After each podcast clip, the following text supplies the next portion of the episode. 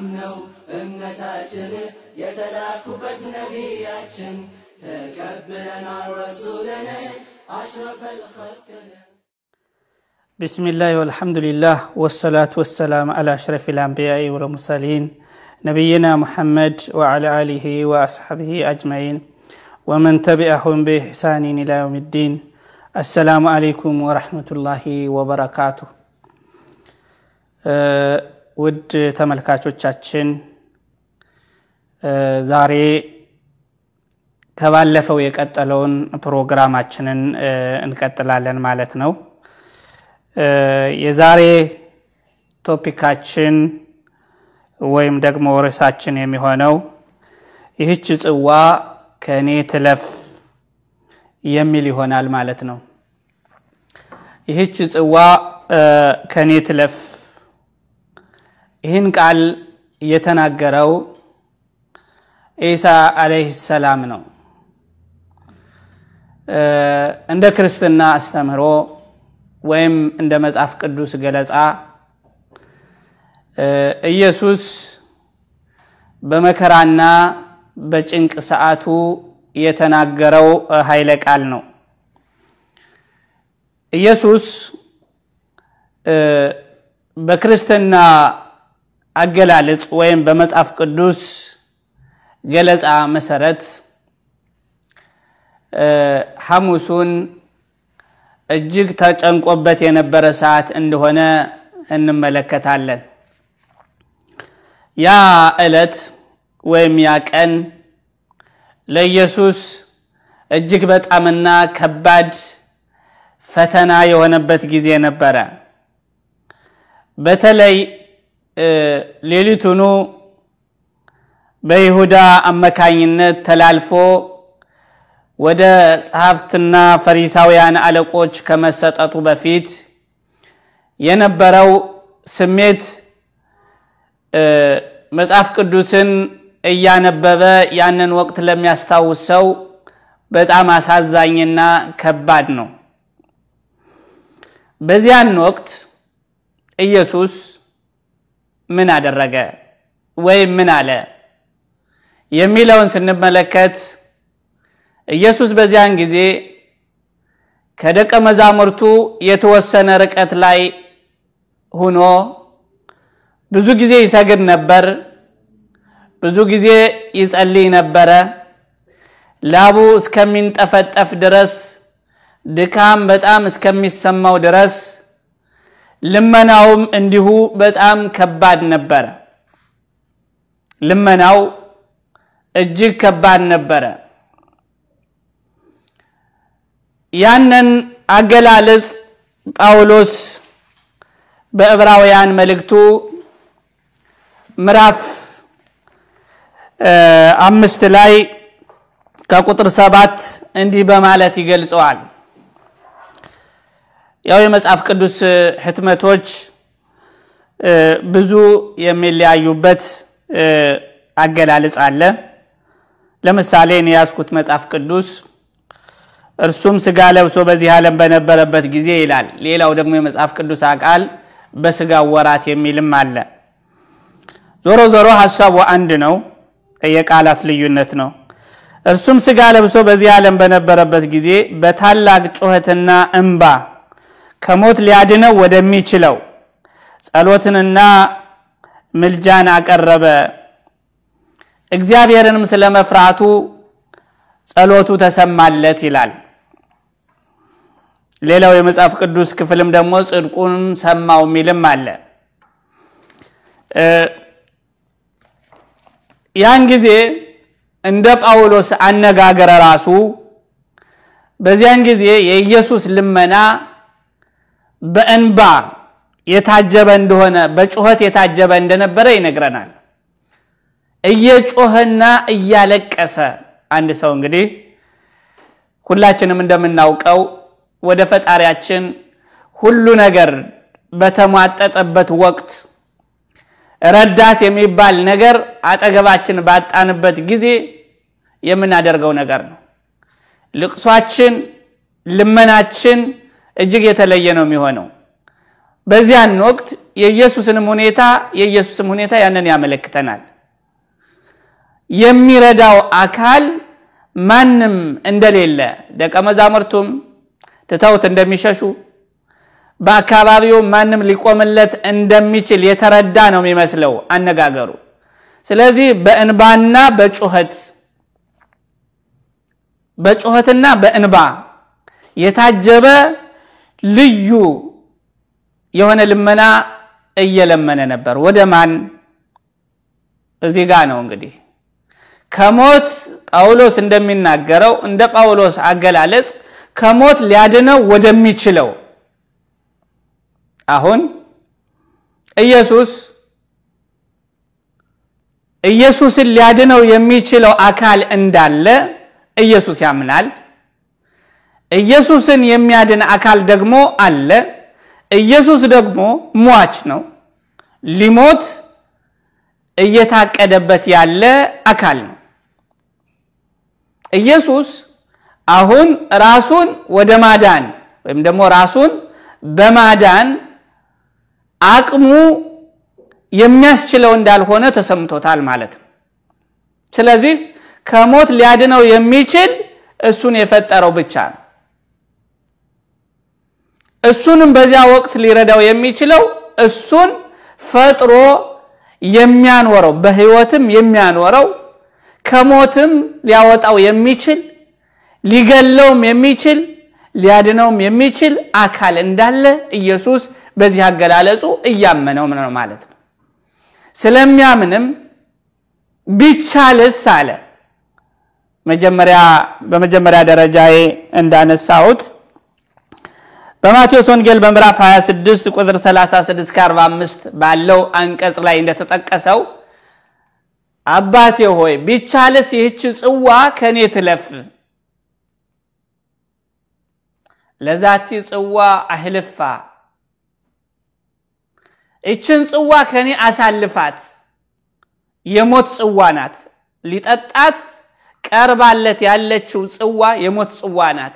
ይችን የሞት ጽዋ ሳልጠጣት ልለፍ እያለ እየተማጸነ ነው። እንግዲህ ይህን ጸሎቱን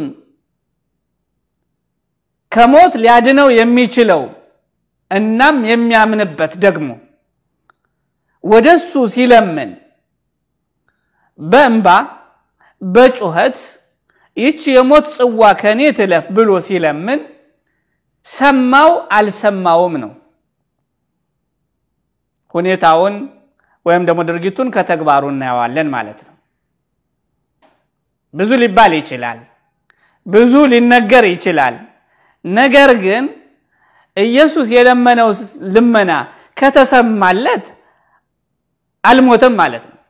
ካልሰማው ደግሞ ሙቷል ማለት ነው። ምክንያቱም ኢየሱስ ሊሞት ቀርቦ እንዳለ ጠላቶች እንዳሉት አሳልፈው የሚሰጡትና የሚገሉት ሰዎች እንዳሉ ግን የሚያድነው አካል ደግሞ እንዳለ በመካከል ላይ ሆኖ ነው ልመና እያቀረበ ያለ። ይህን ጸሎቱን ፈጣሪ ሰማው ወይ ነው ወይስ አልሰማው? እንግዲህ በማቴዎስ ወንጌል ምዕራፍ 7 ከቁጥር 7 እስከ 11 ላይ ኢየሱስ ያስተማራቸው አንቀጾችን እናያለን። ለምኑ ይሰጣችኋል፣ ፈልጉ ታገኙማላችሁ፣ መዝጊያን አንኳኩ ይከፈትላችሁማል። የሚለምነው ሁሉ ይቀበላል ይቀበላልና የሚፈልገውም ያገኛል፣ መዝጊያንም ለሚያንኳኳ ይከፈትለታል የሚል አስተምህሮን አስተምሯል። ከዛ እንዲያውም የልመናን ተቀባይነት ሲያስረዳ በአባትና በልጅ እየመሰለ በክፉ አባትና በክፉ ደግ በክፉ አባትና በመልካም አባት እየመሰለ ምሳሌ ጨምሮ ያስተማረበት ሁኔታ በዚሁ አንቀጽ እናያለን። ከእናንተ ልጁ እንጀራ ቢለምነው ድንጋይን የሚሰጠው ከእናንተ ምን አይነት አባት ነው? ወይስ ከእናንተ ማን ነው? አሳም ቢለምነውስ እባብን ይሰጠዋልን? በማለት ልጆች አባቶቻቸውን ሲጠይቁ አሳ ለለመኑ ልጆች አሳ እንጂ አባት እባብ እንደማይሰጥ እንደዚሁም ሌላን ስጦታ ዳቦ የለመነን ልጅ ለልጁ መልካም አባት ዳቦ እንጂ ድንጋይ እንደማይሰጥ። እንግዲህ በምድር ላይ ያሉ አባቶች፣ መሪዎች፣ የቤተሰቡ መሪ፣ አስተዳዳሪ ይህንን ነገር ማድረግ ከቻለ የሰማዩ አባታችሁ ወይም ደግሞ እናንተን የፈጠረና የሚመግባችሁ የሚያስተዳድራችሁ አካል ከእናንተ በተሻለ መልኩ የሚለምኑትን ሰዎች የማይቀበልና ወይም ደግሞ የሚፈልጉትን የማይሰጣቸው ይመስላችኋልን ብሎ በምሳሌ ያስተማረበት ሁኔታ ነበረ። እንግዲህ የኢየሱስ ልመና አልተሰማም ከተባለ አንድ ጻድቅ እንኳ ሊያደርገው የሚችለውን ነገር ለአንድ ጻድቅ ወይም ደግሞ ለአንድ መልካም ለሚሰራ አካል ፈጣሪ ሊያደርገው የሚችለውን ነገር ለኢየሱስ አላደረገም ማለት ነው። እንዴት ከተባለ ከላይ የምንመለከተው የለመነ ሁሉ እንደሚያገኝ ያንኳኳ ሁሉ እንደሚከፈትለት ነው። አሁን ኢየሱስ ፈጣሪውን ወይም አባቱን እንዳይሰቀል አምርሮ ሲማፀን ጸሎቱን ሲያቀርብ እንደነበረ አይተናል።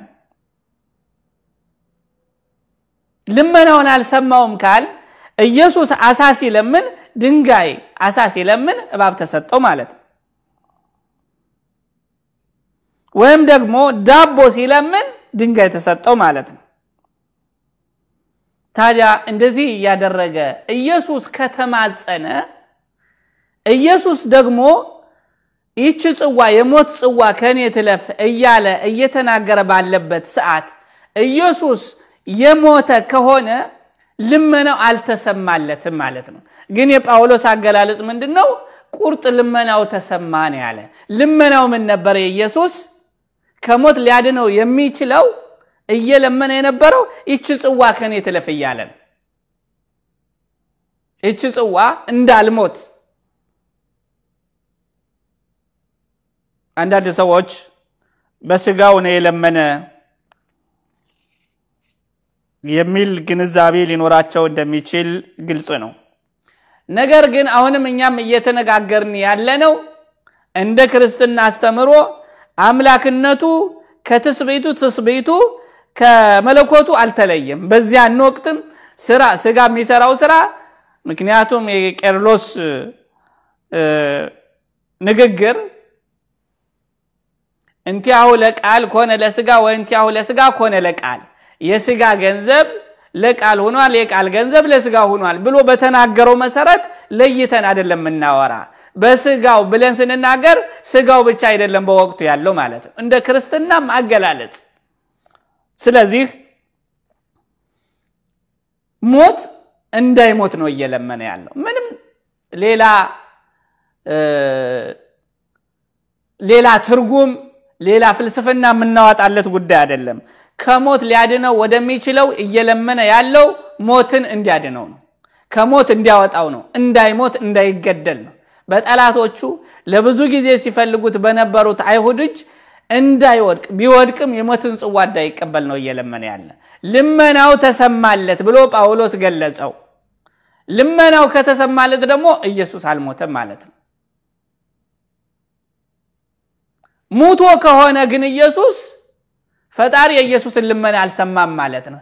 የኢየሱስን ልመና ደግሞ ኢየሱስ የለመነው የኢየሱስ ፈጣሪ ካልሰማው ኢየሱስ አይደለም እንደ አምላክ እንደ አንድ ጻድቅ እንኳን ሊታይ አልቻለም ማለት ነው። እንደ አንድ ጻድቅ እንኳን ምክንያቱም ጻድቃን ሰማይታት እና ሌሎችም የመልካም ስራ ባለቤቶች ምንድን ነው የሚያደርጉት? ልመናቸውን ወደ ፈጣሪ ሲያቀርቡ ልመናቸው ይሰማላቸዋል። አይደለም እነሱ ዛሬ ማንኛውም ሰው የሃይማኖቱ ሁኔታ እገሌ የዚህ ሃይማኖት ተከታይ ነው፣ እገሌ የዚህ ሃይማኖት ተከታይ ነው ላይሆን ይችላል። ስለዚህ የዚህ ሃይማኖት ተከታይነት ፍጡር በመሆኑ ብቻ ፍጡር በመሆኑ ብቻ አንድ ነገር ሲለምን ሊሰጠው ይችላል። ሙስሊም ነው፣ ክርስቲያን ነው፣ እምነት የለሽ ነው። በፈጣሪ ዘንድ ሙስሊሞችም እኛ ስላመን ስለምንሰግድ የፈጣሪን እዝነት ስለምንለምን ይህን የምናደርገው ድርጊት በሙሉ ጠቃሚነቱ ለእኛ ነው። ፈጣሪን ምንም የሚጠቅመው ነገር የለም። ምክንያቱም የፍጡር ግዴታችንን ነው የምናሟላው። የፍጡር ግዴታችንን የባሪያ ግዴታችን ስናሟላ ደግሞ የበለጠ ነገር ይሰጠናል ማለት ነው። ነገርን ከፈጣሪ በዓለም ላይ ያሉ ፍጡራንም በሙሉ እሱን የማይከተሉትንም ሳይቀር ፍጡሩ በመሆኑ ብቻ ይመግባቸዋል፣ ያስተዳድራቸዋል፣ ጤና ይሰጣቸዋል፣ መሰረታዊ ነገሮችን ያሟላላቸዋል። ነገር ግን የፈጣሪን መመሪያ ሳይከተሉ ቢቀሩ ቅጣቱ በምድር ላይ ላይሆን ይችላል። በምድር ላይ የሚቀጡም አሉ፣ የማይቀጡም አሉ። ነገር ግን ማንም ሰው የስራውን ውጤት በትክክል በሚዛን ተመዝኖ ሊሰጠው የሚችለው በሚመጣው ዓለም ነው። በዚህ ዓለም ብዙ ክፉ ሰዎች ምንም ነገር ሳይቀጡ ወደ ሞት ሲሄዱ እናያለን። ብዙ ምንም እምነት የሌላቸው ሰዎች የሚያስፈልጋቸው ነገሮች የዚህ ምድር ነገር ሀብት፣ ሌሎችም ጤናዎችም፣ የልጅ በረከትም እንደዚህ አይነት ነገሮች ሲሟልላቸው ልታዩ ትችላላችሁ።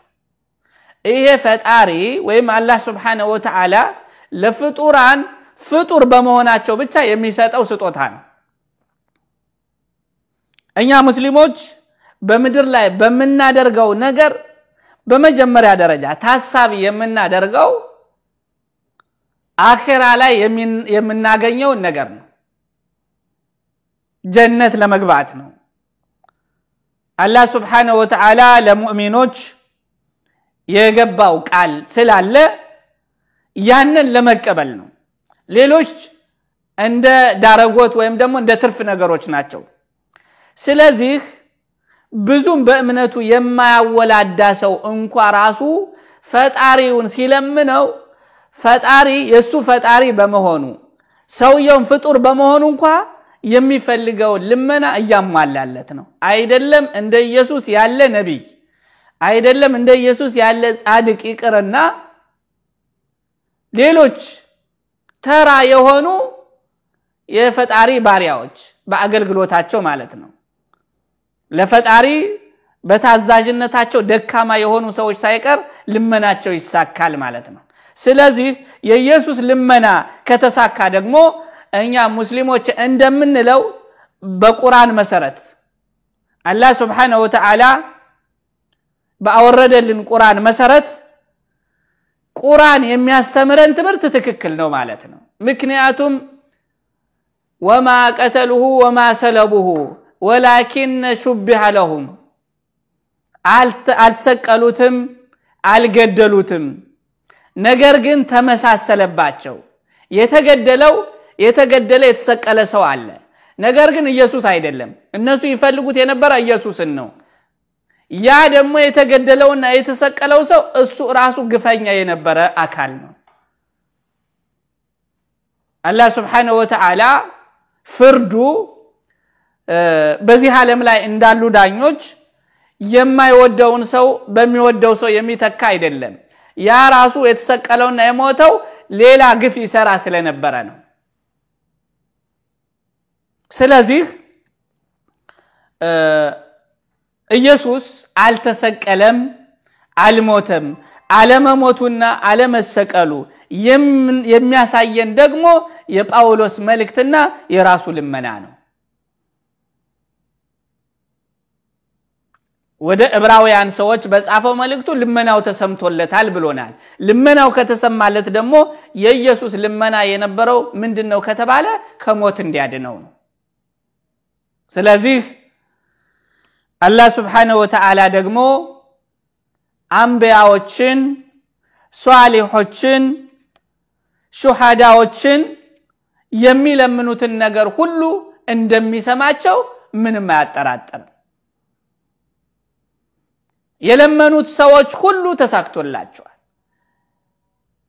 ማለት በትክክለኛ እምነት ላይ ሆነው እሱ የሚከለክላቸውን ነገሮች እየተከለከሉ እሱ እንድናደርጋቸው የሚፈቅዳቸውን ነገር ነገሮች ደግሞ የሚያደርጉ ሰዎች ሁልጊዜ በትእዛዙ የሚሄዱ ሰዎች አላህ ስብሓነሁ ወተዓላ ልመናቸውን ይሰማቸዋል። ይሄ ምንም አያጠራጥርም። ስለዚህም ራሱ አላህ ስብሓነሁ ወተዓላ ኢየሱስም እንደለመነው የኢየሱስን ልመና ደግሞ አላህ ስብሓነሁ ወተዓላ ልመናውን ሰምቶ አድኖታል ማለት ነው። እንግዲህ በዛሬው ርዕሳችን ይቺ ጽዋ ከኔ ትለፍ እያለ ኢየሱስ ይማፀን የነበረውን ተማጽኖ በተመለከተና እንዲሁም ጸሎቱን እንደሰማው ለመግለጽ በዚህ ባለን ሰዓት ውስጥ ሞክረናል። ኢንሻአላህ ይሄ የንጽጽር ትምህርት ወደፊትም ይቀጥላል። የዛሬውን በዚህ እንጨርሳለን። አሰላሙ አለይኩም ወረሕመቱላሂ ወበረካቱ።